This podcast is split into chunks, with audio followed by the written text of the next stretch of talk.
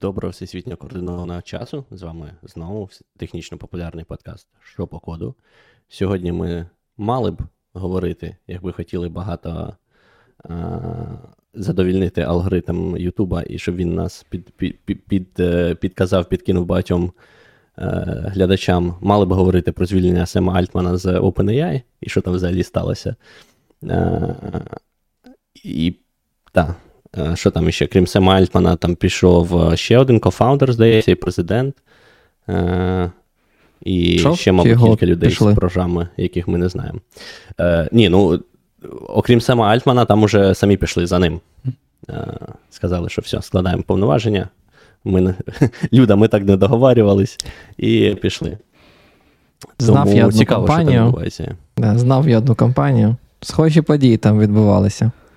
Не буде назвати, яка компанія. В кожній компанії в якийсь період часу постійно відбуваються такі події, просто що не за всіма так пристально слідкують, як за OpenAI. От і вся, вся, вся різниця. Як же вони в усякому разі, так точно. Новий стартап будуть називати ClosedAI чи Closed. How ClosedAI? The most OpenAI. Я, я ставлю на те, що, що шоу відбулося за кадром. Я думаю, відбулося наступне. Інвестори захотіли вийти на ай пі о, продати компанію тощо, щоб поки хайп-трейн не пішов, отримати гроші.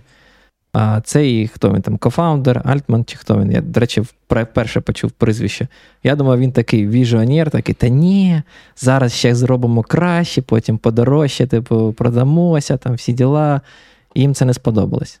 Бо інвестори знають, що ну, треба, треба користуватись моментом. Потім потяг та, піде, не знаю. І нічого не буде. Ніби Microsoft там в них вклався досить крилишко серйозно. Взяв, та. Та. Не знаю. Так міг би ще Але раз вкластися. Про це ми говорити не будемо, бо ми нехай пожери, через це в нас мало підписників. А тому... А ми будемо так виправдовуватися. Саме через це в нас мало підписників. Та, ставте вподобайку і розповідайте про наш нехайповий подкаст своїм друзям, щоб якось компенсувати це. Ні, сьогодні ще ми... можете написати коментар, як, які, яка ваша версія подій е, стосовно того, що трапилось в OpenAI стартапі. А для вас, хлопці, я вам так скажу, ми можемо просто в цей заголовок відео додати ел ел ві ем, потім чи потрібно Rust специфікації, все. Диви, досвідчений ел ем емщик. ел ем емщик, господи боже мій. ес ем емщик. сі і оу-шник. Бачиш, вже по Фрейду оговорочки пішли. ел ем емщик. Да, в нас же ж пан Ігор знатний ел ем емщик з усіх нас. А, так. Да. Ні, сьогодні ми будемо говорити про якісь скучні теми. А, от я не дуже хороший ес ем емщик. Ми сьогодні будемо говорити про те, чи потрібна Rust специфікація. І взагалі, чи потрібна мовам програмування специфікація. А я, от, коротше, там... я також думав, що це буде, типу, така дивна тема. А потім я прочитав пост від цієї Мари, і досить цікавий, до речі, мені сподобався. Варто так було раніше мені прочитати його. Пост Мари? Так. Так, так, він прикольний. Дуже толкові речі пише, як на мене. І взагалі цікаво було б дізнатися більше про те, як там розробка Rust іде. А, погоджуюся. І не тільки Rust, там взагалі багато, да, багато цікавих моментів було. Там зараз, перед тим, перед тим як ми вже дійдемо до, до, до цього, е- я там помітив, що в коментарі знову прийшов пан Глюк і каже, що от він завжди розповідає друзям про okay. наш подкаст, особливо, коли ведучі е, не праві. Е, тому будьте як пан Глюк, розповідайте е, е, своїм друзям про наш подкаст. Е, пан Глюк, насправді, зазвичай його слухає, відкрию вам таємницю, коли бігає своїми ранковими пробіжками. Я не знаю, там сьогодні, мабуть, дощ, тому я не знаю, як там пан Глюк сьогодні. Але загалом у нас такий подкаст, знаєш, ми можемо, мені здається, пану Глюку просто вже пора пошарити з нами його тренувальний план, і ми йому одразу будемо казати, так, бро, сьогодні біжиш там десять кілометрів, давай. І там, якщо він затримується в коментах, занадто довго розповідає нам, що ми не праві. Ми такі, так, чувак, що там в тебе за пейс? Чого не тримаємо темп? Давай, де ти там? Буде в нас, окрім технічно популярного, ще й тренувальний подкаст, а? Я думаю, Диви, то він зможем... просто побачив слово «раз», тригернувся і, і прийшов. Бо соромно стало, бо там на Сі плюс плюс може накинуть, просто капець як багато. Ми, ми зможемо ще зробити потім якусь унікальну тренувальну програму, продавати її і все це донатить на ЗСУ. Буде в нас фітоняшний, технічно популярний фітоняшний подкаст. А? Саме так. Добре. я думаю, що, що пан Ігор, ти задивився на коментар, який каже, що та, вони не хайпажери, але в них є рубрика про новини місяця. Oh. Я вважаю, цей коментар заслуговує, да, те, щоб його вивели в цей стрім. То не для хайпу, то щоб нам можна було побути трошки лінивими і не читати статті, а просто побазікати про якісь теми. Побазікати про якісь теми. Я, до речі, хотів, але раз ми вже почали про специфікацію, про цей, про, про Rust, то потім може, якщо буде хвилинка. Я хотів, знаєте, що запитати вас? Ви взагалі як? Колись бачили? Бачили в очі специфікацію мови програмування Сі плюс плюс там, чи Сі? Я сьогодні відкривав. Перше? Коли статті читав. Ти, ти до того Ні, ну, я, може, і, ну, я бачив, мабуть, окремі речі, типу, знаєш, коли ти там читаєш якийсь Сі Пі Пі референс, дай, там є посилання на стандарт або схожі речі, але так, витримки читав, але не відкривав сам стандарт. Ти взагалі знаєш, що він гроші коштує? Я от і хотів сказати, якщо це стандарт ай ес о, то він ще гроші коштує. А, гроші мабуть, коштує. Це якийсь драфт тоді, чи що, бо драфт просто посилання є, можна відкрити. Драфти безкоштовні, а стандарт сам коштує гроші. Причому там які-небудь сто євро, що а, більше та, сто баксів. Там не дешево. Там, так, там нема такого, що ти п'ять баксів заніс і отримав, скачав пі ді еф-ку і подивився, що так, в стандарті написано. Це там... як, як з червоним хрестом, да? Там треба і тим ООН треба, щоб задонатити там скільки грошей, щоб це, цю всю раву прокормити перед тим, як гроші дійдуть до призначення. Ну, бачиш, але... в цьому... В цьому моменті якось навпаки, бо там вважається завжди, що от Європа в нас соціальна, а Штати такі капіталістичні, але при цьому всі стандарти ніст, Національного інституту стандартизації штатів, вони безкоштовні, в пі ді еф-ках можна скачати, а в ай ес о в Європі, будь добр, заплати сто баксів там чи скільки. Це, це дофіга. Я просто пам'ятаю, що ті, в ті ще золоті часи, або не дуже золоті, бронзові часи, скажімо їх так, коли я писав комерційно на Сі плюс плюс, я пам'ятаю, що мені хотілося подивитись там на певні речі в стандарті, там, як повинен там, компілятор відповідати. Бо, бо в нас, до речі, доволі таки поширені були ці аспекти, коли працювала мова програмування по-різному. Особливо в деві. Я пам'ятаю, що ми здебільшого, ну, тобто моя команда займалася білдом ігри під iOS, але була ще команда, яка робила цей білд під Android, і вони там робили якісь там певні фікси. І от таких от розбіжностей, в принципі, вистачало. Ну, звісно, не так, що прямо if не буде працювати так, як він повинен працювати, але всякі приколяхи були. Там, наприклад, особливо, коли мова заходить за, знаєте, за цей undefined behavior, то це прям взагалі моє улюблене було. У нас була там ситуація, коли в певному випадку було ділення на нуль, і це ж undefined behavior, і білд на iOS просто це такий, типу, ігнорував, ну, типу, нуль, нуль, нуль, ну, йдемо далі. А білд на Android, типу, приводив до, до краша твого, твого застосунку. Я, це до речі, не весело. Дуже розумію, чому отакі речі вони роблять як undefined, і, і не там вимагають, що там має бути або там такий-то error, або такий-то exception, або ще щось. Це якось трохи дивно, як на мене. Я, я думаю, самим... там є пояснення цієї статті від Мари. До речі, поки, поки буду кидати посилання, може, якщо хтось не читав, побачить. Рома, може, може почнемо? По, по порядку, по твоєму плану, можна Drew DeVault може кинути. П'ять хвилин Drew. Хочеш Drew почати? Та можемо з Drew почати. Мені здається, йому вже пора заносити нам в подкаст за рекламу. Так часто ми про нього згадуємо, про цього Drew DeVault. Я в нього є своя мова програмування. До речі, я не подивився, чи є там специфікація, чи стандартизована ця мова програмування. Мені здається, був інший блогпост, та він казав, що а от я розпочав зі специфікації. Молодець, молодець. Треба знайти. Мова програмування, яку ми називаємо Hare. Або Hare. Hare – це тваринка якась. Типу, так розуміємо, йому його подобається, тому він да, обрав іншу тваринку. Так, але цей, цей пост, він, типу, не ну, точніше, він такий гейт е, від Drew DeVault про Rust, як завжди. Е, і він там пише приблизно наступне, що він намагався зібрати Rust, компілятор і там супутні утиліти, там, типу Cargo і всього іншого. Він намагався їх зібрати на іншій платформі. Інший він має на увазі, що не оці от там три, три найбільш популярних, да, там типу ікс вісімдесят шість шістдесят чотири і там три операційні системи, там Linux, macOS і Windows, або там те ж саме, тільки не шістдесят чотири, а там тридцять два біти, або зараз ще дуже популярний там арм стає, да? І там те саме. Ну, ладно, я не знаю, чи є Windows на арм, мабуть, є, чи нема. Я відстав від життя. Windows? Ну, Linux і macOS точно є. Ну, слухай, в них же був колись Windows Phone проект, я не знаю, наскільки це може вважати Windows, але принаймні щось, що має назву Windows, було під арм. Так, ну, коротше, і оце, типу, там популярні, да, платформи, там, а є менш популярні, наприклад, а, той, ріск файв, або там, що там ще є. Ну, так, да, він від, саме от Drew, він пише, що він намагався запустити Rust на ріск файв під Linux, але використовуючи не оцю от глибці реалізацію, а musl. От, і, коротше, в нього не вийшло, і він пише, як це все погано і складно, що ваш Rust тут не збирається на отих от платформах, які є отакої великої кількості людей.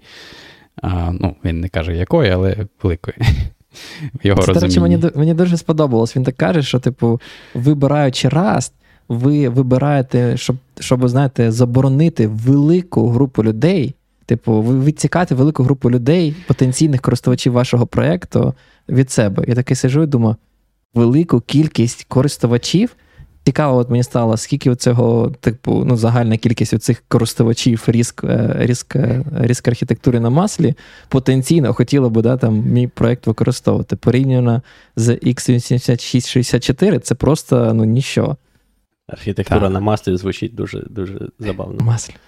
Так, якщо не знаю, хтось не знає про musl, це така альтернативна реалізація, ну, альтернативна, а, реалізація глибці, а, яка популярна для от тих от докер-контейнерів, бо вона менша, типу, розмір бінарника, і там її, як той дистрибутор Alpine називається, де використовується musl замість glibc. От, і поміж рядків, коротше, цього блогпосту він пише приблизно наступне. Drew пише, що, а от, якщо б це був би C, то в C є специфікація, на відміну від Rust. Тому, типу, я для якої хочеш платформи взяв і написав, коротше, компілятор там за два дні. Бо, типу, все ж дуже просто, там, можна там, він сказав, пише там за декілька, там, пару, пару тисяч рядків, типу, і все, можна компілятор написати. Він я, чесно кажучи, не годин. думаю, що це... За десять годин забудстраплю. О, блін. Ну, мені здається, що це він перебільшує, а, і він там я, згадує, я, що... Я тільки хотів сказати, що, е, окей, а яким чином йому сильно допомогла б специфікація? Ну, я розумію, що там е, формально воно ніби як мало бути легше, але це ж, це ж не значить, що все буде так просто. І, і, ну, в реальному світі ще не значить, що... Будь-яка, будь-який компілятор чи будь-яка програма відповідає специфікації там, і таке інше, або там на архітектурах якихось нових можуть якісь edge-кейси вилізти, які раніше не були, і таке інше. Ну, я, коротше, не дуже, не дуже розумію, чому він так впевнено говорить, що якби була специфікація, то всі б його проблеми вирішились би. Хтось пояснить, чого? Типу, взяв, прочитав і написав, що там. Написав. А в Rust тобі потрібно піти, коротше, і дивитися серці компілятора, як він їх називає, там, мільйони рядків коду на Rust і на C++. Я, що, чесно, коротше, трохи, трохи здивувався, що там так багато C++. Я не знаю, може він включає, типу, ел ел ві ем в цей код, але він не уточнює, на жаль. А, ну, там. Він, він просто, Drew, Drew DeVault, відомий гейтер C++, в тому числі. Він просто прихильник C, а потім Hare. Та ладно, може спочатку Hare, а потім C.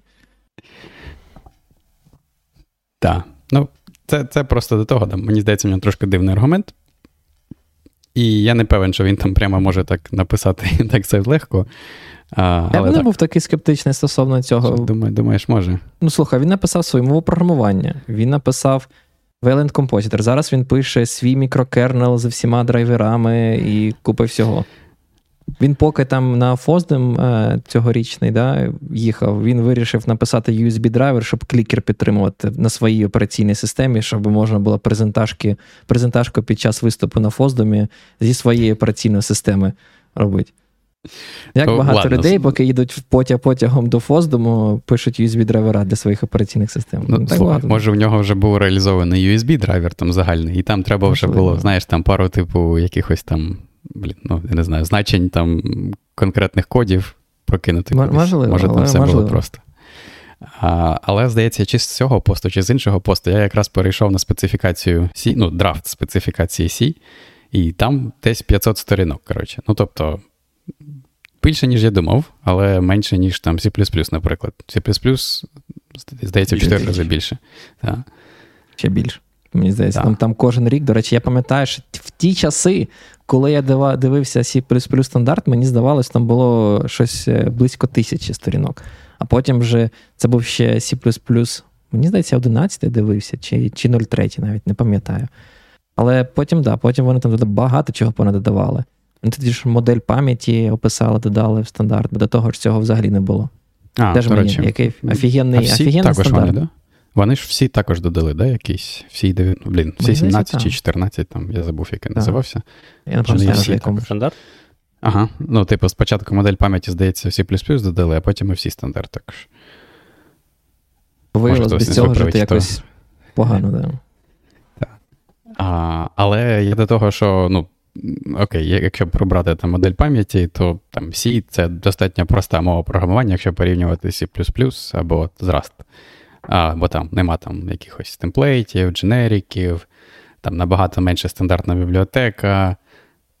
От, і все одно там, да, там п'ятсот сторінок займає, і при всьому при тому, там на цих п'ятистах сторінках, як ми вже згадували, там купа, купа випадків, наприклад, там є тип int, розмір якого не визначений. Тобто розмір залежить від імплементації. На кожній платформі може бути по-різному.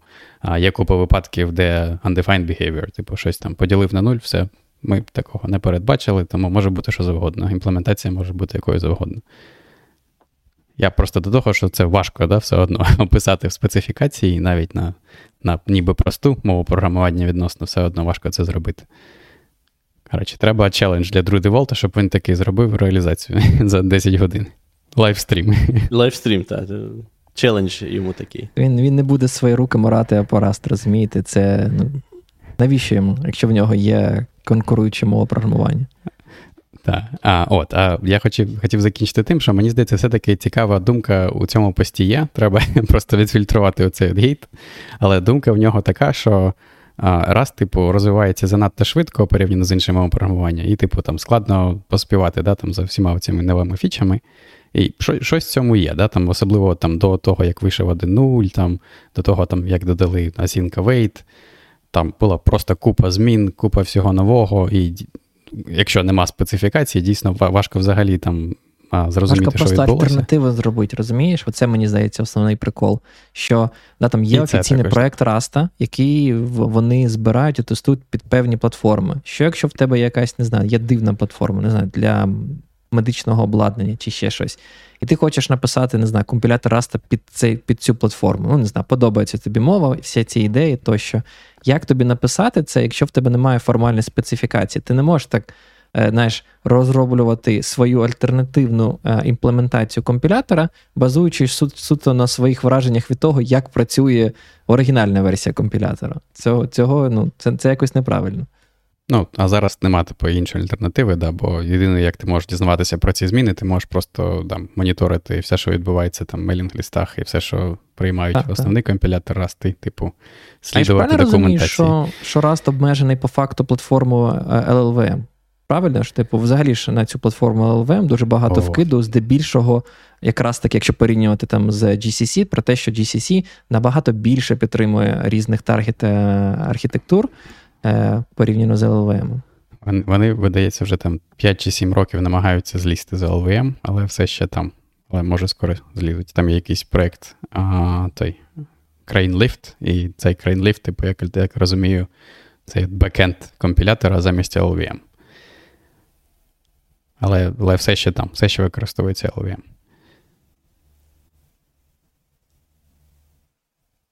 Так. Так. Я зачитався постами Мари. Так. Що, можемо переходити. Ну так, до поста Мари. Так. І вона починає, до речі, мені сподобалось в тому плані, що вона починає. Ну, не те, що з філософії, вона порівнює з тим, як живуть інші мови програмування. По-перше, вона каже, що там ті мови програмування, які використовують, деяких з них мають специфікації офіційні, деякі ні. Там такі мови програмування, як там Python чи Swift, да, також не мають специфікацій. Типу є референсна реалізація, там CPython, да, або Swift. Я не знаю, як вони його називають. Чому, може, так і називають Swift компілятор. А, і, і все. І, типу, вони, у них також одна лише реалізація, і є документація, яка, яку ви можете там слідувати, щоб намагатися а, повторити той інтерфейс. А, от, а є, наприклад, інші мови програмування, такі як C, C++, де є офіційні стандарти, які прямо от зроблені через цю от ай ес о, це International Standard Organization, да, чи як вона uh-huh, розшифровується. Uh-huh. Саме так. Ні, до речі, вона прикольна, вона там е, починає, знаєш, е, мені здається, цікавий такий от, е, е, як це, висновок, чи не висновок, ну, е, штуку, яку вона хоче донести, що частково є різниця. Тобто не можна однозначно сказати, що стандарт є необхідною частиною, чи стандарт є не, е, необхідною частиною. Вона каже, що е, як це, те, що стандарт існує в мові програмування C там, чи C++, е, частково об, обумовлено тим, що ну, мова так розвивалася. Тобто ці мови були вигадані там, більше сорок років тому, е, де, там, е, і вже на той момент де-факто була мова програмування C, вона взагалі не була стандартизована і існувала безліч різних C-компіляторів. Там вона приводить, є, був, був оригінальний Kernighan Ricci C, так розумію, мабуть, десь на Unix, був там Turbo C, був там вже потім з'явився якийсь момент там джі ен ю C, там і тощо. І вона каже, коли, коли хтось казав, що наша програма там, знаєш, написана на C, а, виникало питання, на якому саме C, бо ці C, хоч і були дуже сильно схожі, все одно було безліч цих vendor-specific розширень, і частково якраз таки тому, що дуже було багато тих от моментів, які в деякому аспекті були undefined behavior, то що називається. Тобто поведінка не була визначена або ніде явно, ніхто не знав, і всі робили так, як їм вважалося за потрібним зробити. Ну, бо хтось там писав компілятор для своєї платформи, вважав, що це буде краще так от, от, так от зробити. Там тоді трохи інший клімат зовсім був, бо було, це там виходило з університетів, так, які-небудь там Кернігани, Річі, там десь працюючи в університеті, щось писали, а потім великі бізнеси. Ну, тобто не було, по суті, open-source руху і не було оцих всіх девелоперів, які просто там, типу, вивчили мову програмування по інтернету, прийшли і почали програмувати. Так, тобто просто не було розробників, які от просто ну, індивідуальних, да, всі працювали в якихось компаніях. Компанії підбирали це і дописували своє. Не було ніякої координації, не було ком'юніті. А зараз ситуація трошки інша. Вон, там, в Расі є там своє ком'юніті, в якому люди там, з різних компаній або просто індивідуальні individual contributor. Да? І тому зараз це трошки інакше. Воно не розпорошується як, якраз за рахунок того, що зараз значно простіше комунікувати. Бо нагадаємо, вони тоді пересилали один одному патчі по емейлах, правильно? Ну, і зараз а... пересилає Дрю. Дрю ну, якщо Дрю, то, да, то він і досі. Але я маю на увазі, що зараз комунікації, засобів для комунікації трошечки більше, тому ем, ком'юніті триматись разом значно простіше і якогось консенсусу досягати, е, навіть якщо за умови того, що там люди з цього ком'юніті працюють в різних, е, в різних компаніях. Тому так, да, зараз трошки інша ситуація з цим, і вже не так потрібна якась уніфікація для того, щоб, щоб не було розпорошення екосистеми. Мені ще сподобалось, як вона, знаєте, там пояснює про те, що, що взагалі стандартизації стала типу, дивна штука, що от існує цей комітет по стандартизації ай ес о, да? І що є якісь там певні правила, як ти туди можеш потрапити. І моє розуміння частково, до речі, вона там посилається на твіт, до якого в мене нема доступу, бо в мене нема да, твіттера. Те саме я спробував, він не відкривається. Відкривається? А, в тебе є доступ. Так, підожди, так в мене, в мене ще є, а що, який там? Який там був твій? Я не знаю. Був. Вона там каже, там були десь правила, як, як стати, типу, членом чи членкиною. Кому занести треба. Кому занести. Коротше, да, моє розуміння так, що треба занести. І багато компаній заносять е, в ай ес о і кажуть, от оцей тіп буде нас представляти в стандарті, в комітеті стандарта C++.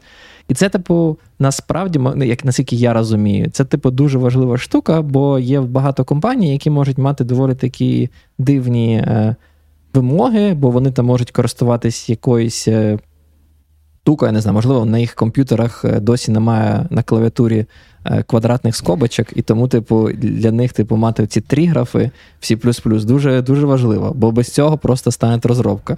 Мені, до речі, цей жарт від неї дуже сподобався, був прикольний. Там про, про триграфи мені взагалі дуже сподобалось. По-перше, той твіт навіть я не можу подивитись, тому що автор його обмежує тільки для своїх фоловерів. Бля. Твіт, тому я не знаю навіть взагалі, хто це, що це. А, про триграфи мені дуже сподобалось, тому що вона там так якби не називає речі свої... Ух ти, дощ, який пішов. Вона не називає е, речі своїми іменами е, і просто з...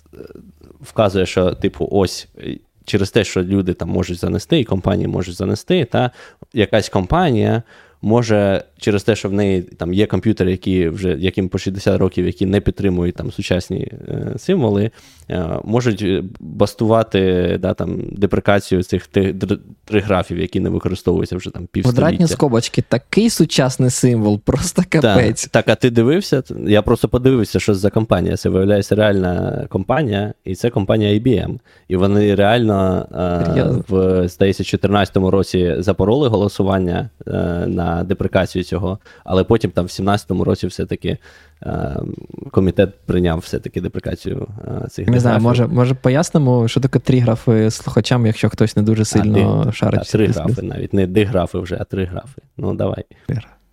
А, це типу, я, до речі, погано, ніколи їх взагалі в житті не бачив, тільки, тільки читав про них в свої часи. Це ж, це ж типу, якщо я не помиляюсь, да, це можливість визначити якийсь символ за допомогою інших символів. Тобто ви можете там написати якусь штуку там трьома звичайними символами, і воно типу буде препроцесором чи кимось іншим вважатися, що це якийсь інший символ там спеціальний.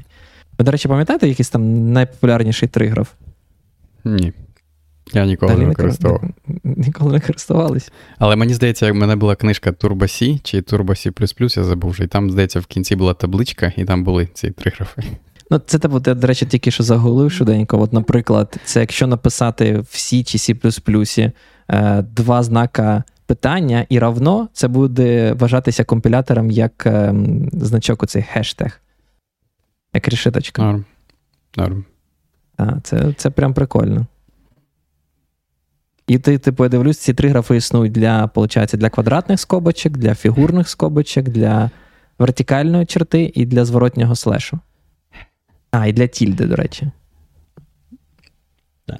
Там а, популярні ай бі ем символи. Взагалі, офтопчик про ай бі ем, ай бі ем взагалі цікава компанія. Вони недавно ж там відмовились продавати е, рекламу на Твіттері, да, бо у нас там е, головний, головний в Твіттері тепер взагалі довбанувся, і тепер ще там ретвітить всякі антисемітські твіти, е, що дуже символічно для компанії, яка продовжувала в обхід санкцій продавати обладнання гітлерівській Германії.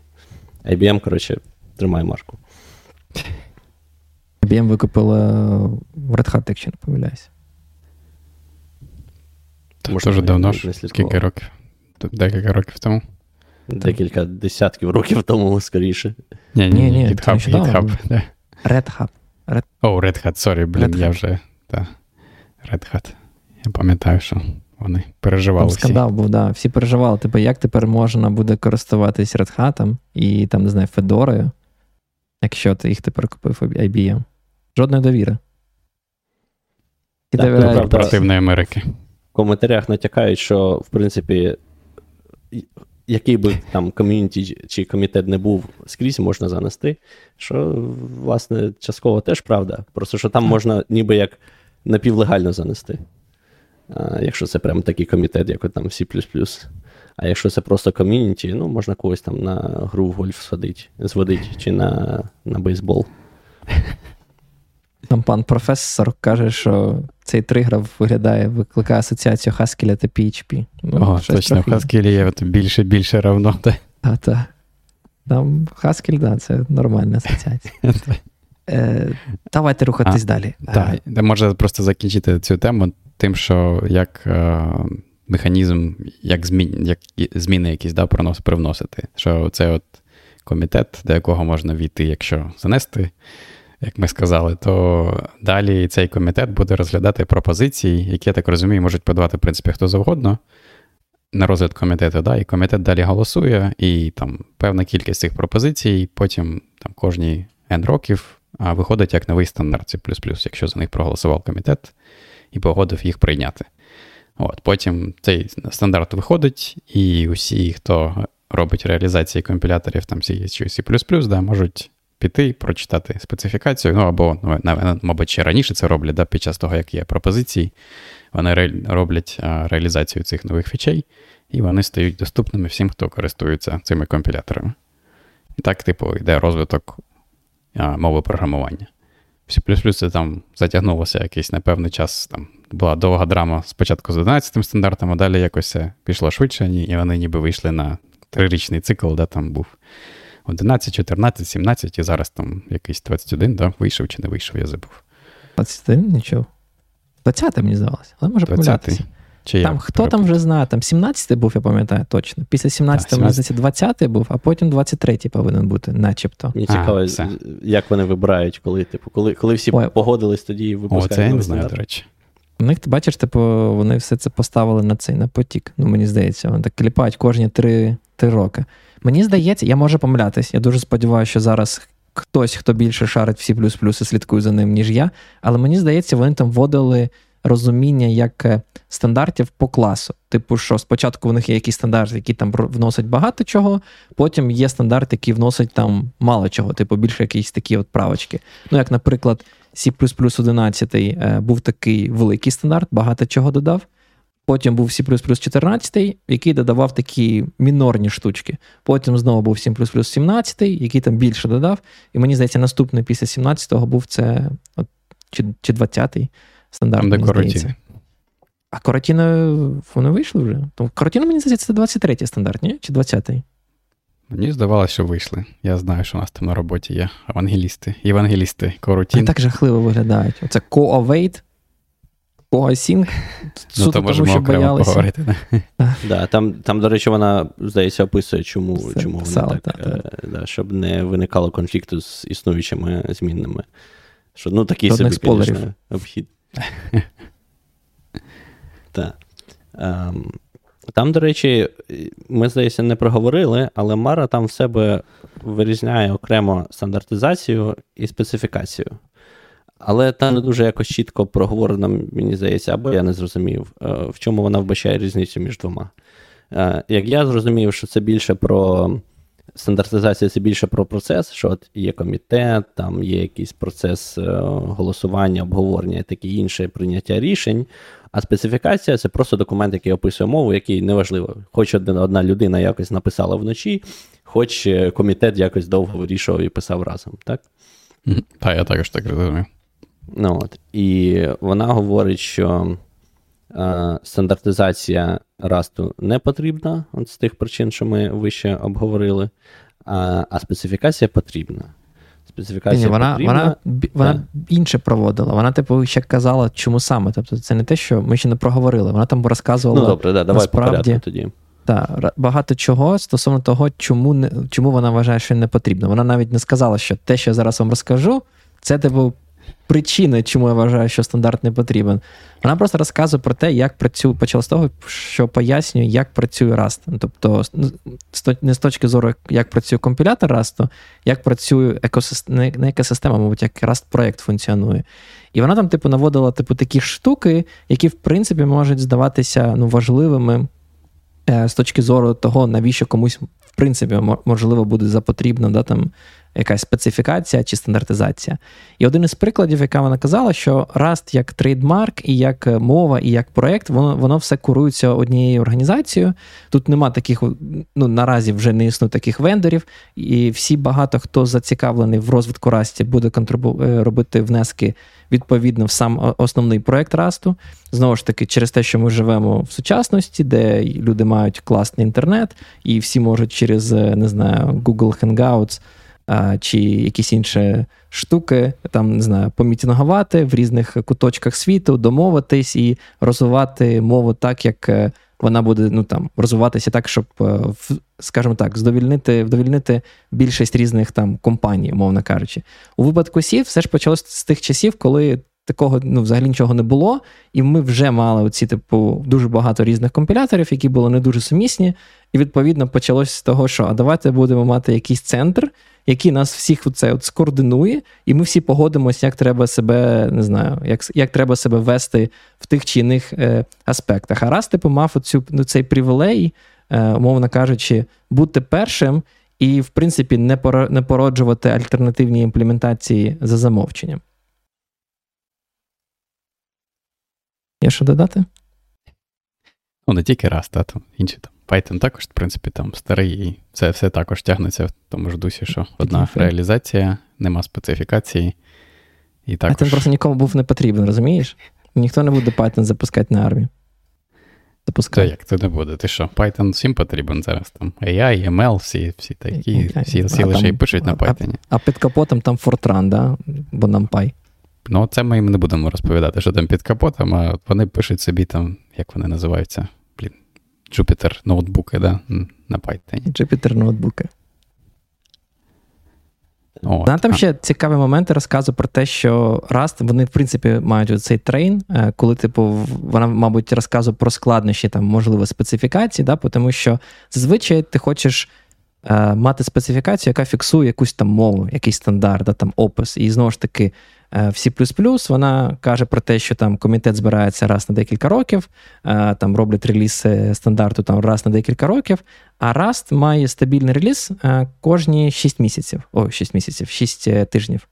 І, відповідно, це так доволі таки, ну, швидкий такий пейс розвитку Rust, і вони кажуть, що, в принципі, в будь-якому такому релізі може бути вирішено, що якась фіча, вона буде додана до мови програмування. Тобто вони скажуть, окей, ми там стабілізуємо цю фічу, чи там ще щось зробимо. Тобто кожні шість місяців є ризик того, що там додасться щось нове. І, відповідно, типу, підтримувати специфікацію може бути частково важко. Я так розумію, це саме тому вони з самого першого дня на це не сильно дуже приділяли увагу, тому що мова дуже постійно розвивалася, і вони просто не встигли б це зробити. Мені, до речі, цікавим здався момент, це як взагалі розробка йде, в тому плані, що всі зміни, да, типу, якщо ти хочеш запропонувати якусь зміну до, до мови Rust, а ти пишеш ар еф сі, а цей ар еф сі, типу, йде на розгляд ну, всього ком'юніті, да, але, типу, ті, хто можуть його прийняти або відклонити, це відповідальні там за певну гілку розвитку Rust, там, чи там, я не знаю, компілятор, Cargo, да, там щось інше. От, і вони це розглядають і приймають, і воно, типу, ну, якщо вони приймають, там є якесь ще в них право вето, типу, коли є якийсь період, десять днів, коли хтось може прийти і просто сказати, ага, типу, щось ви забули, типу, давайте. Я, я так розумію, що не хтось, а хтось з проекту, тобто якийсь а, там кор-розробник. Так, з цього, цього от гілки, я, я забув, як вони їх називають, коротше, ці частини відповідальних замов, да, типу як монтейнери окремої частини. От. Тобто, а не... для C++, наскільки я розумію, тобі важче. Тобі потрібно мати свій контакт, мабуть, якось серед комітету C++, щоб хтось проспонсорував е, твій, твій пропозал комітету, і ви там його хоча б обговорили раз на декілька років. В Rust виходить, що ти, в принципі, будь-хто може зробити як це submission, request for comments, да, це ар еф сі-шку написати і з якимось якимось пропозалом, і просто додати його на рев'ю. І я, до речі, не пробував, мені цікаво, якщо я додам якийсь request for review, вони мене проігнорують, чи ти скажеш, хто ти такий? Думаю, якщо в тебе є хороша ідея, можеш спробувати, не? Там взагалі, ну, я думаю, диви, Rust Community, як і багато інших, вони ж такі дуже... Е- Хоча, я так розумію, там теж різні приколи були, але в усякому разі назовні вони стараються бути дуже такими, як це правильне слово, не знаю, уважними, тактовними. Тому я думаю, вони тобі дуже ввічливо скажуть, що, чому те, що ти написав, не має сенсу. Але дуже-дуже ввічливо, бо вони ж не нам хочуть. Нам кажуть, що ми прогугонимо. Я не знаю, чому там такий гейт у коментарях. Ми ніби нічого... Як це? По-перше, ми намагаємось бути нейтральними, я думаю, ми нічого такого не сказали. Ні, я, я сказав, що, що в C++ не може будь-хто, типу, додати. Я не знаю, типу, що робить C++. Якщо хтось в коментарях а, скаже... Ну, я думаю, ти можеш запропонувати. Просто інша ідея, що ті, хто приймають, це ті, хто, ну, ті, хто в комітеті сидять. Да, в комітеті так. Сидять люди від компаній. Від компаній. І тому там такий в них... Вони типу, збираються раз на, не знаю, кількість... років, ну ладно, кожен рік, може два-двічі на рік, я не знаю, як часто вони збираються. Але я думаю, що їх час обмежений, скоріш за все те, що навіть якщо комусь, там умовному гербусацеру, чи хто там досі в комітеті, напишу листа, скажу, я тут таку офігенну штуку придумав. Щось у мене підказує, що ніхто про це реально ніхто ніколи не поговорить і не обдумає. Це ж таки, знаєш, мати відкритий pull request, як на мене, це прикольно. Це, типу, більш схоже на те, як Python розвивається, де, в принципі, будь-хто теж може зробити різні оці пепи, пропозали, що, що, типу, написати, що вони пропонують, чому, тощо. Це, в принципі, більш таки, знаєте, як все ж таки community-driven розробка. А от в C++, як мене закидають автоматами, я не бачу community-driven розробки. Я бачу company-driven розробку. Тобто компанії в першу чергу зацікавлені в тому, щоб щось пушити вперед. Я тільки не знаю, як оцих мантейнерів обирають, типу. Але я так розумію, що вони не назначаються там Rust Foundation. Я так розумію, що їх якось має обирати або ком'юніті, або інші мантейнери. А, це треба окремо подивитися. Так, там, мені здається, є чимало людей, які не погоджуються, але окей. Ми за плюралізм. А я насправді не знаю, можливо, можливо вони і мають рацію. Я ж тут не, не, це невеликий растер. Але мені було цікаво те, що в цій статті вона загалом ем, присвятила один розділ опису тому, як, ну, до того, як там продовжити про специфікацію. Вона просто описала взагалі, як цей процес е, проходить в Расі. От пан, пан Ігор плюс-мінус описав сам процес е, дода, ну, подання фічі на там, розгляд, голосування, прийняття і таке інше. Але там ще вона розповідала про те, як вони потім е, її якби, впроваджують і тестують. А там кілька цікавих моментів е, мені примітилось. Наприклад, що окрім того, що вони там тестують кожен крейт, е, який є в їхньому цьому е, як репозиторії, та, чи, чи як сказати, типу як е, Python Package Index. Але вона ще й сказала, що вони також тестують кожен Rust репозиторій з GitHub, в якому є cargo-log. І оце мене трошки здивувало. Uh, типу, вони реально шукають по GitHub всі репозиторії з Rust і ганяють їх на серверах, намагаючись скомпілювати і дивляться, чи вони всі компілюються. По-перше, це з одного боку якби, повага тулінгу, та, що все настільки уніфіковано і однаково, що ти без проблем можеш якось в автоматичному режимі зібрати кожен проєкт, да? Бо як от ви там, наприклад, збирали uh, о бі ес, то я думаю, на C++ ти фіг так зробиш, вичепиш кожен репозиторій з GitHub, який написаний там на C++, і якось спробуєш його автоматично під один манер всі зібрати. Це прикольно, але мене просто здивував взагалі такий підхід. Типу, взяти uh, умовно увесь код Rust у світі і скомпілювати його, і подивитися, чи, чи вони щось ламають, чи ні. Та, це я також, це мене дуже здивувало, але вона також написала, що вони, окрім того, що його збирають, вони ще й тести запускають. Оцього, коротше, я не зрозумів, як вони саме можуть запустити тести, якщо вони там не знають, які потрібні там додаткові залежності, наприклад. Дома юніт-тести. Це... Та навіть юніт-тест, ну ніхто ж не там, тебе там а, не той. Якісь ліп-ліп-ліп-к'ю, типу, якісь там ді ел ел-ки, які можуть бути... Ти можеш що завгодно можливо. Робити в тестах, так. Я так розумію, ну, вони можуть тести. Там карго-тест запустити, а карго-тест всі запускає. Я, я, я, я думав, не дуже так зрозумів. І, да, я, я думав, що вони просто намагаються там скомпілювати і дивитися, що з цього вийшло чи не вийшло. А, але я, я, я щось... Мені не здалося, що вони юніт-тести прям запускають. Ну, білд я більш повірю, да. Білд там має просто бути карго-білд і все. Більше нічого не робиш. Я, до речі, uh-huh. перепрошую, такий на стеці. Тут нам закидали помідорами, сказали, що прогугонимо. Я там скинув посилання, як зробити пропозал в мову програмування C++. У них, виявляється, на сайті ISO сі пі пі є інструкція е- і є мейлінг-ліст. Ми ж всі любимо мейлінг-лісти, куди ви можете відправити свою пі ді еф-ку з пропозалом.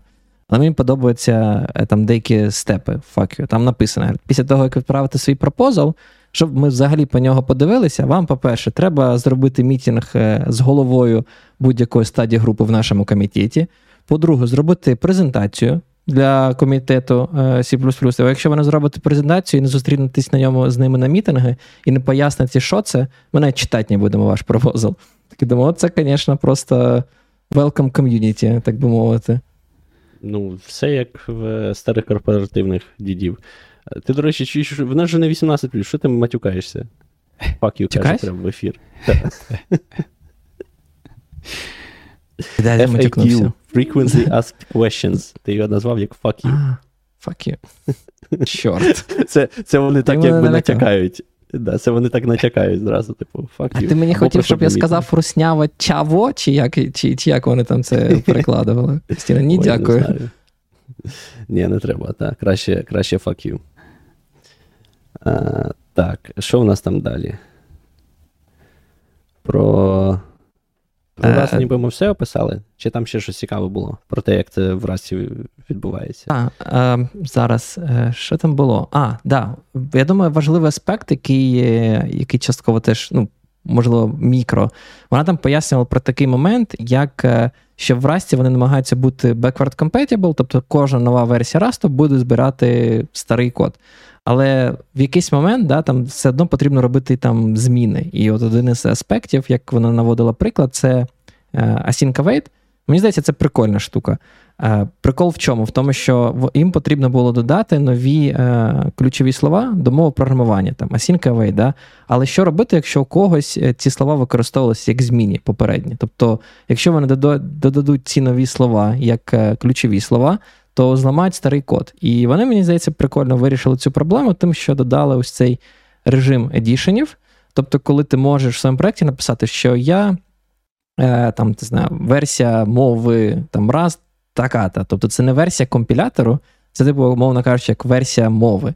І ти можеш збирати свій проєкт там якоїсь версії. Тобто в якийсь момент, якщо ти готовий е, проапдейтитись е, з однієї версії мови на нову, там, не знаю, то ти це робиш там явно в Cargo Томлі, прописуєш іншу версію мови, там вони, мені здається, використовують рік випуску цього, цього, цієї мови, там дві тисячі п'ятнадцятий - дві тисячі вісімнадцятий роки, е, як, як версію.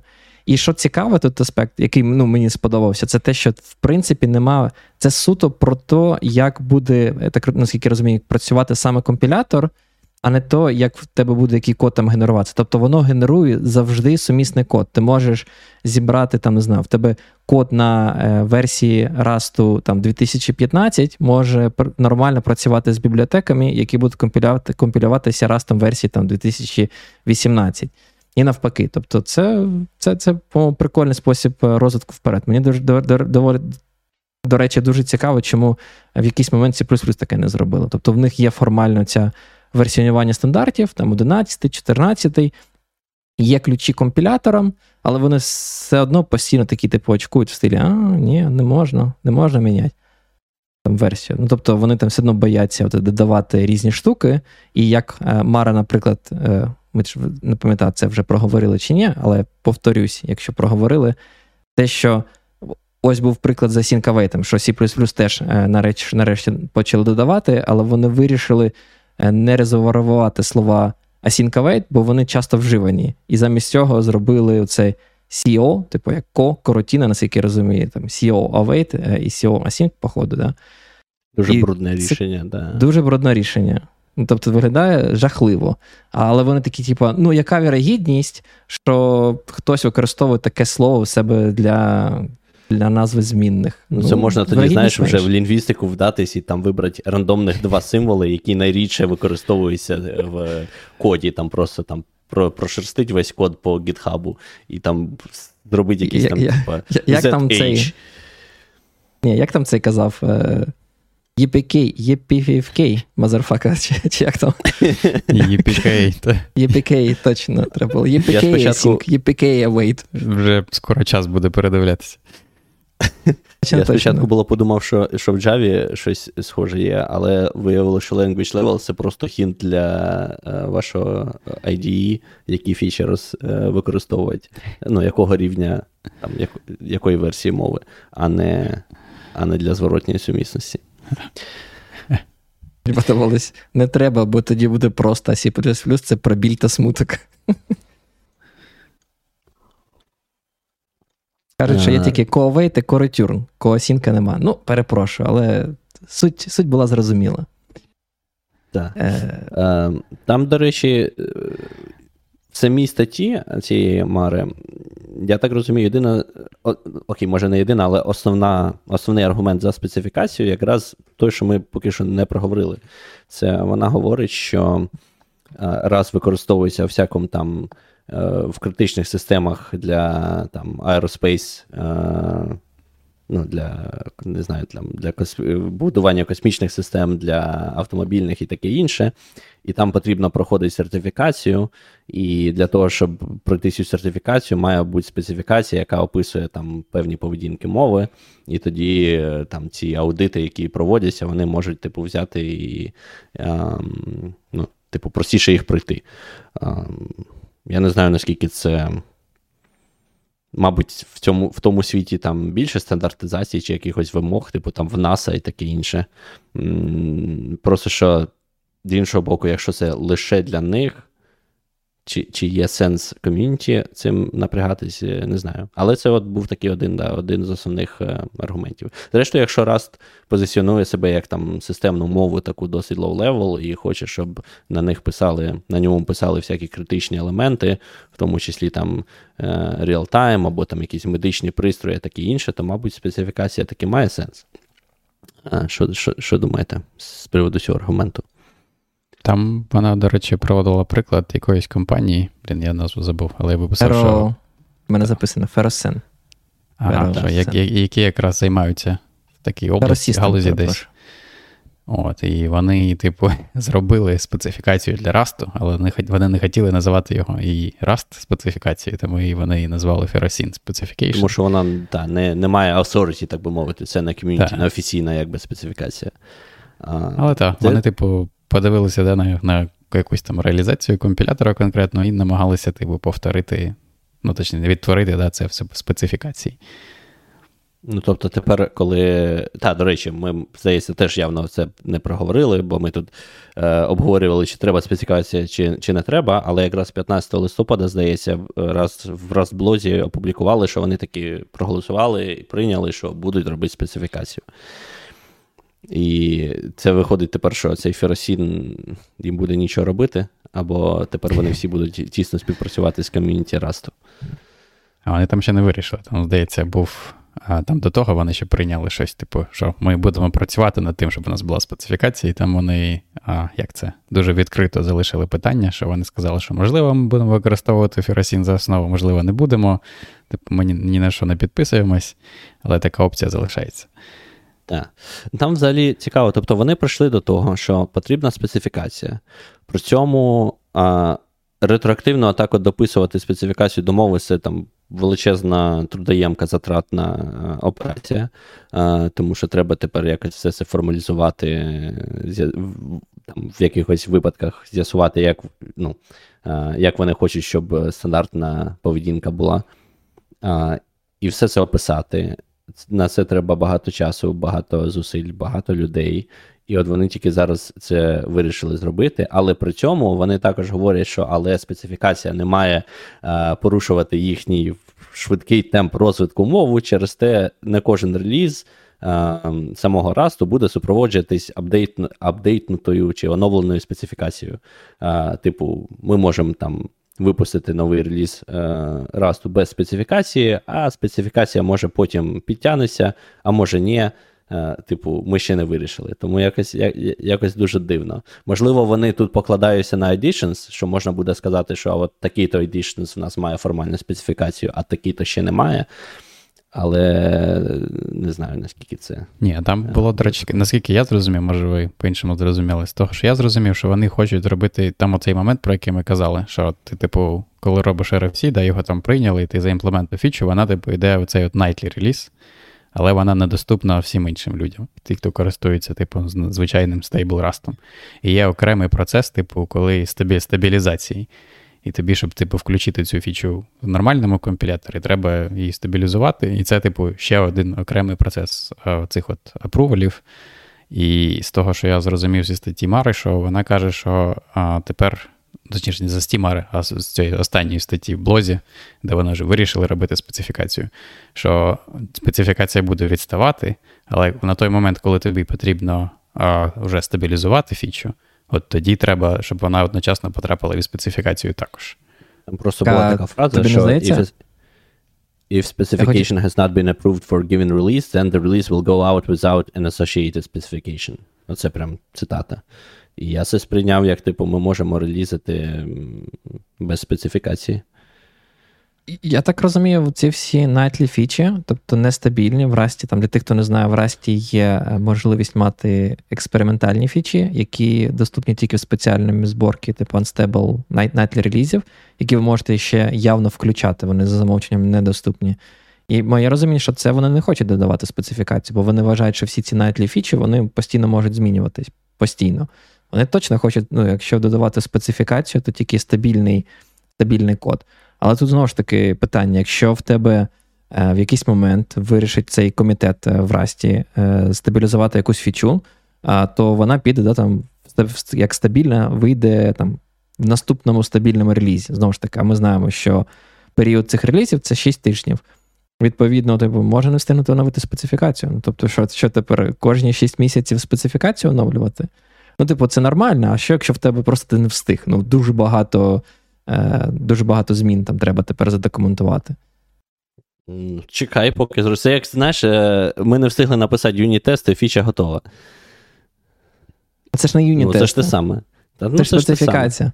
А вони ще ну. на твоєму проєкті перевірили, що все працює. От ти того не знаєш, а вони взяли, коротше, код.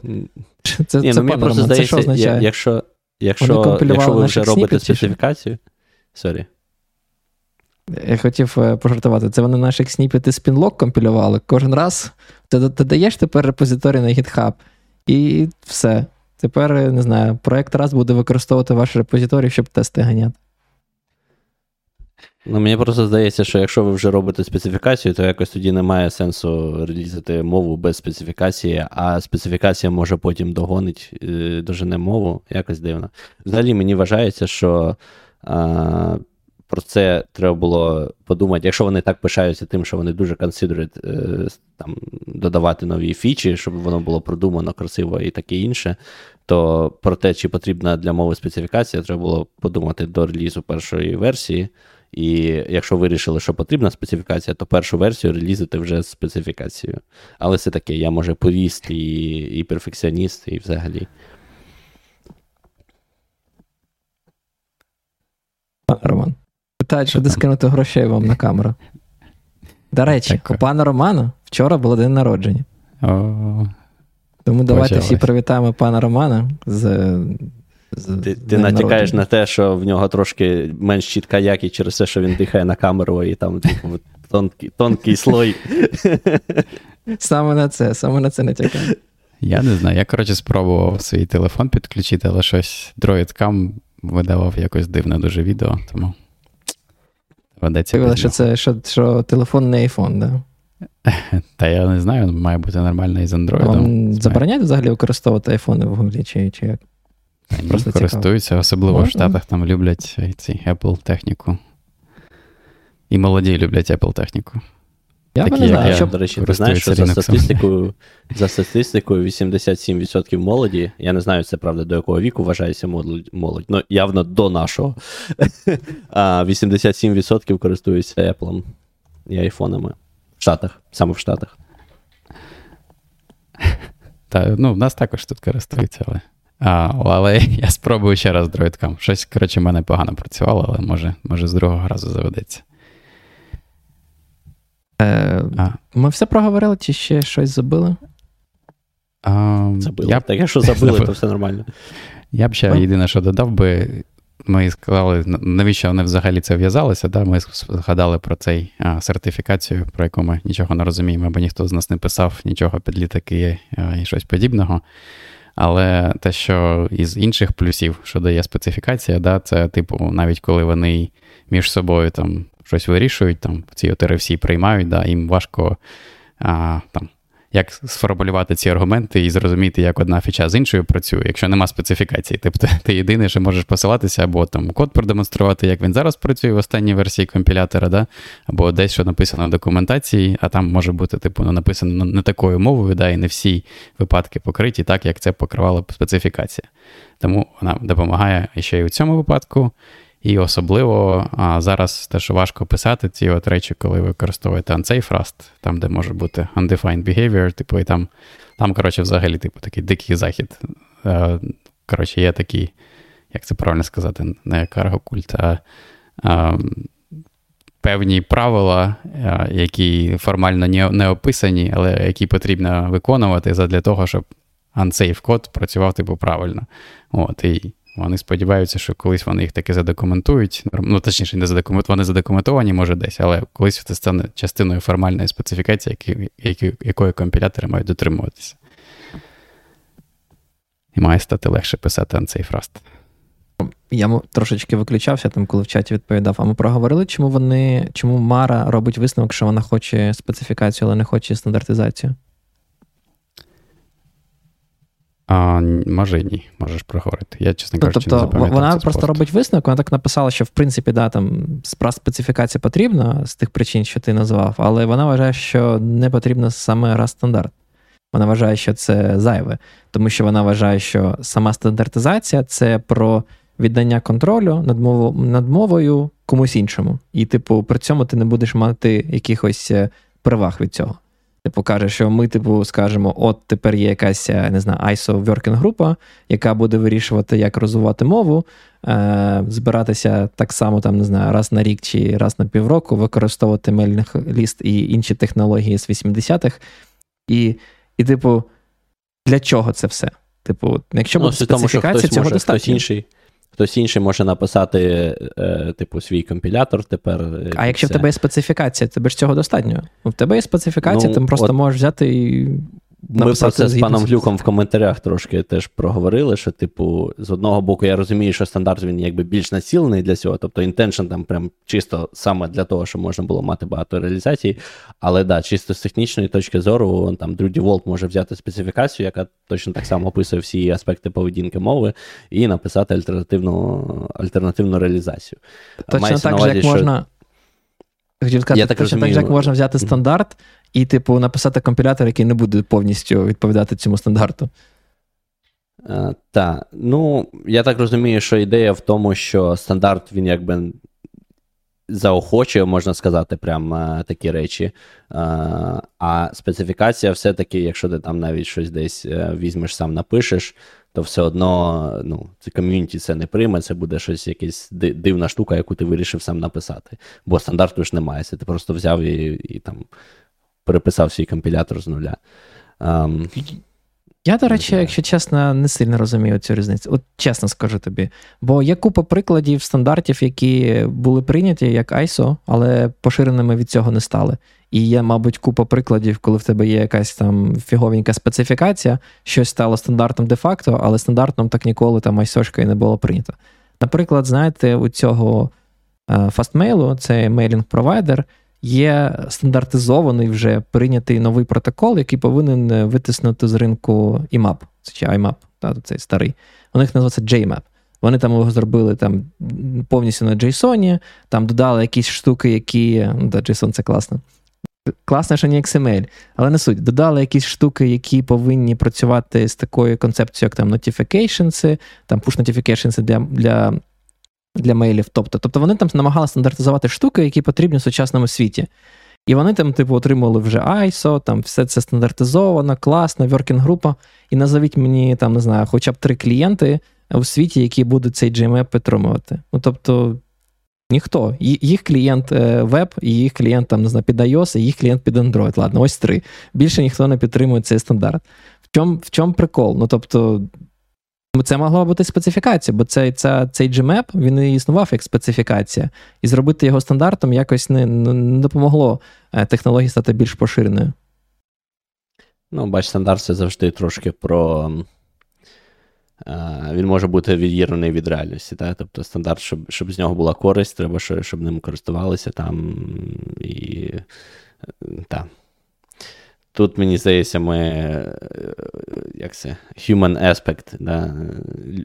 людський, чи як це сказати, аспект ніколи не приберемо. Можуть люди бойкотувати стандарт, можуть забивати на нього. Така наша природа. Є таке. Філософія пішла, так? Так. Чую, чую, що все, все клас. Класний, файний випуск вийшов.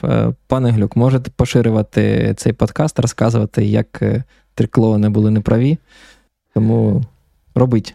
Якщо з нами не погоджуєтесь, залишайте ваші коментарі під відео обов'язково. Приходьте, чим... захищайте вашу улюблену програмування. Чим більше слів, тим краще. А ще краще два коментара. Але ні, ми нехай пожери. Ні-ні-ні. Тільки, тільки ел ел ем додамо. В назву. До речі, перемикаючи на, на заключення тему, ви не бачили, який там скандал інтриги в Python ком'юніті? Я не, я не встиг. Я обрадувався, що вони, вони нарешті зроблять там це, верифікацію сертифікатів, але про це ми, мабуть, поговоримо в випуску, коли новини будуть. Це про якийсь security. Це там з ю ес PyCon було. Скандали, які, типу, світ Python-програмістів поділив, поділився навпіл. Там вже буде цей ю ес PyCon в наступному році, і вони випустили вже ці типу базові штуки, і там сказали, що обов'язково буде носити маску. А, і о, це прямо так тригернула купа людей. Почали писати, да я краще типу, не поїду на ю ес PyCon, чим цю маску кляту буду вдягати. Інші кажуть, да я без маски нікуди не піду, типу, бо типу, цей ковід всіх вбиває, вийду, просто помру одразу. І там просто така, коротше, несеться. Це окрема тема, я, я не розумію. Ладно, це ми в філософію зараз підемо, тому що це людська природа якась. Я не розумію, в чому, в чому дилема, в чому проблема. Була пандемія, був новий вірус, недосліджений для перестраховки. Вирішили, окей, давайте там, де ми збираємось, там багато людей цього не уникнути, де там в магазині, давайте носити маски. Переважно для того, щоб якщо ви самі, самі захворіли, щоб ви не розповсюджували або менше розповсюджували це, якщо на вас намордник. Зараз чомусь вважають, що та й тоді вважали, що якщо я одягаю маску, я повністю захищаюся е, від, від ковіду, при тому, що ці маски е, були не хірургічні, а тканиняні. Людина бере цю маску, кладе в карман, потім одягає її знов на, на обличчя. В такому випадку воно взагалі не працює на захист тебе, воно просто менше твого якби там респіраторного всього розповсюджує. Так. І, і не зрозуміло, навіщо, ну, про що тут спілку, про що тут е, сперечатись. Типу, там це якийсь там тул з обмеження, а, з обмеження розповсюдження вірусу і, і все. Там, коли була пандемія, це було там незрозуміло, недосліджено, таке інше. Був в цьому сенс. Зараз, мені здається, ковід відійшов вже на там, масштаби звичайного грипу а, і таке інше. А, тому незрозуміло, навіщо так мандати. Ти пішов би чи не пішов би? Що, коли, коли ну, в масці треба? ю ес PyCon, буде ю ес PyCon, маску треба обов'язково носити. Підеш чи не підеш? Чи ти скажеш, я, я краще скажеш, пропущу ну, ю ес PyCon. Дуже, якби мені дуже треба було на ю ес PyCon, якби це така конференція, коли я дуже хотів би піти, я б, скоріш за все, пішов, але, скоріш за все, за кожної нагоди бойкотував би це носіння маски, тому що... Там є, там, до речі, там є, до речі, виключення, там де написано виключення, коли дозволяється не носити маску. І там, типу, коли, коли, коли ви активно жуєте або п'єте, якщо ви е, доповідач, там ще написано, якщо ви фоткаєтесь. Я так і сижу, думаю, це ж класика, це ж класика. Це так само, як в літаках, коли в літаках вимагали постійно носити маску, ти береш стаканчик водички і кажеш, я п'ю, ідіть в дупу. Так і все. Візьмеш там скляночку вина і будеш ходити по PyCon без маски з цим. Все нормально. Але я, я просто не, не розумію, навіщо це зараз робити мандатом. Ну, хто хоче, одягає маску, хто не хоче, не одягає. Зараз в цьому сенсу вже не дуже, не дуже багато, мені здається. Можна грипом захворіти. Або бактеріальною ангіною, як я минулого тижня, чи позаминулого. Хоч з маскою, хоч без. Ладно, коротше. Давайте випуск про ковід. Так, да, випуск про ковід. Треба було раніше, щось ми з затримочкою трошки. Ви, до речі, ще плані від грипу зробили? Я не встиг, я захворів до того, як зробив. Чорт. Від грипу? Ага. Так, я зробив, до речі. Да. Блін, я, коротше, в мене від, відмінилася на тижні, треба новий апойнтмент. Та, це моє вперше. У мене, до речі, в мене є, до речі, аргумент щодо, щодо ю ес PyCon. одинадцятого травня, здається, в Штатах закінчилась офіційно пандемія. Якщо офіційно закінчилась пандемія, то не зрозуміло, навіщо маски, тому вони фігню зробили. Там просто човіха, яка в комітеті і це все організовувала, вона так написала в Мастодоні в стилі «Це так неприємно, і як це, коротше, серденьки розбивають ті, хто пише, щоб вони краще не прийдуть на PyCon, чим носити маску».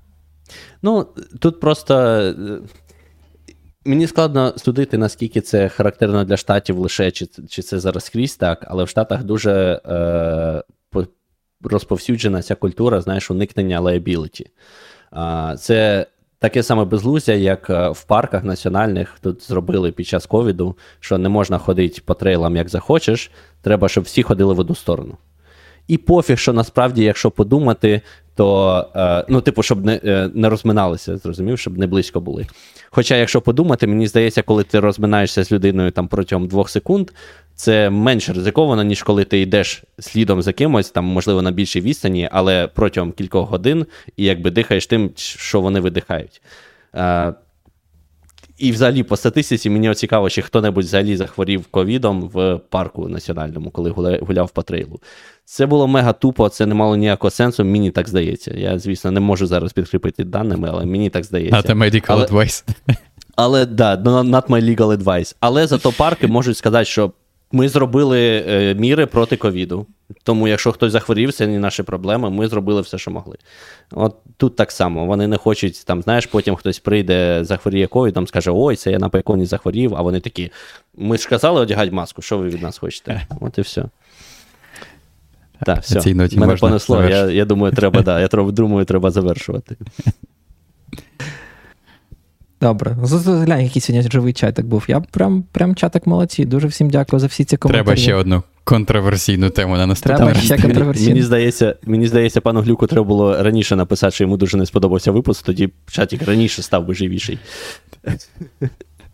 Він просто написав, що йому не подобається хайп навколо, навколо Расту. Тому не забувайте поширювати випуск, посилання на цей випуск, залишайте ваші коментарі, чи подобається вам хайп навколо Rust, чи потрібна специфікація Rust, чи подобається вам процес стандартизації в Сі і Сі плюс плюс. А також, да, не забувайте підтримувати Збройні Сили України, це прям супер дуже важливо, постійно, кожен день, багато разів. Поширюйте посилання на наш канал і на наш проект серед ОСББ-чатів. Я давно це не казав, тому це робіть обов'язково. Серед всіх ваших знайомих, батьків, нехай нам набирають і набувають підписки. Давайте виходити в найкращий україномовний YouTube. Якщо ви хочете... Технічного плану, забув додати. Якщо ви хочете завітати до нас в гості, обов'язково... Обов'язково пишіть нам, ми вас запросимо, ми всіх, всі, всіма, особливо якщо у вас є тема якась, то теж обов'язково напишіть нам, і це буде прям взагалі супер. Ми шукаємо, давно вже хотіли щось про фронтенд порозповідати. Якщо хтось з наших слухачів розбирається у фронтенді, знову ж таки, будь ласка, напишіть нам.